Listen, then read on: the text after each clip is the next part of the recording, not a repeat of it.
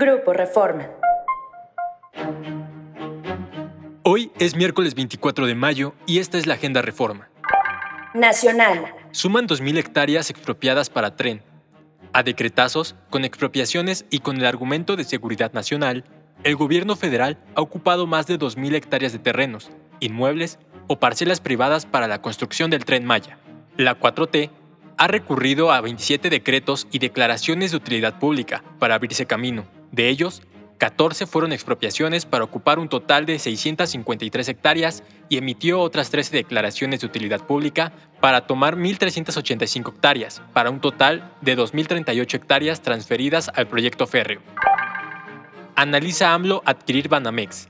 Si el empresario Germán Larrea se desiste de la compra de Citibanamex, el gobierno federal podría crear una asociación público-privada para adquirir el banco, afirmó ayer el presidente Andrés Manuel López Obrador. En su conferencia mañanera, reveló que, aunque después se supo que era falso, le alegró conocer el tuit según el cual la REA afirmó que no invertiría 7 mil millones de dólares en la compra de un banco que después podrían quitarle.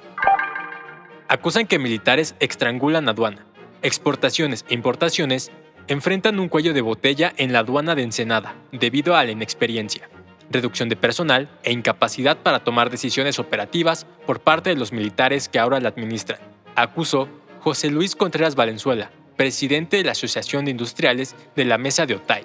El embudo, explicó, ha generado que trámites de importación que se resolvían en menos de 24 horas ahora tomen hasta 7 u 8 días, con el consecuente incremento en el costo de la logística, que en algunos casos se dispara hasta por 400%. Cancha. Quiere dejar huella. Alan Mozo asegura que llegó a Chivas para hacer historia y promete que en la final ante Tigres dará todo para que el rebaño alcance el título número 13. Es todo en la Agenda Reforma. ¿Quieres saber más? Síguenos en reforma.com, elnorte.com y mural.com.mx.